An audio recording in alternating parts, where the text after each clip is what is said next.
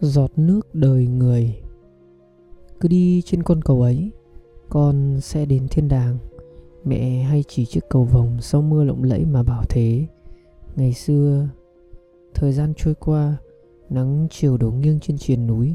Một cụ già phơ phơ râu tóc đến quỳ bên một nấm cỏ úa vàng.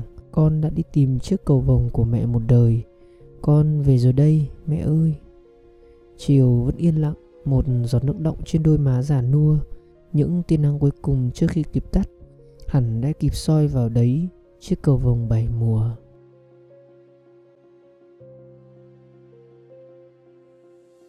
Bữa cơm trưa.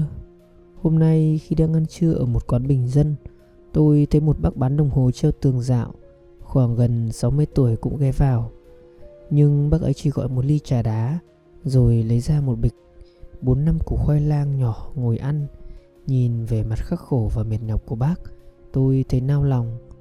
Uhm, bất giác tôi nghĩ đến ba tôi nay cũng đã gần 60 vẫn với túi đồ nghề thợ hồ ba lặn lội khắp nơi chắt mót từng đồng gửi về cho tôi ăn học.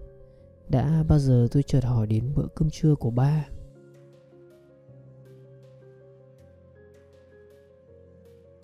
Chị Hà Chị rất thích những bông hoa ngày 11 tháng 4 Mỗi lần vừa nhận được hoa, Chị hôn mẹ và đặt vào tay bà. Người ta bận tâm cho nhiều ngày sinh nhật mà quên đi, Dù chỉ một bông hoa dành tặng mẹ mình. Tụi nhỏ vừa tặng hoa cho má nó, Còn con thì tặng lại cho má của con. Chị vẫn nhận được hoa mỗi năm, Những bông hoa xinh đẹp của con mình. Có điều những bông hoa không còn vui vẻ, Mà bình hoa đã đặng lẽ trước bình hương sinh nhật đã đổi ngày.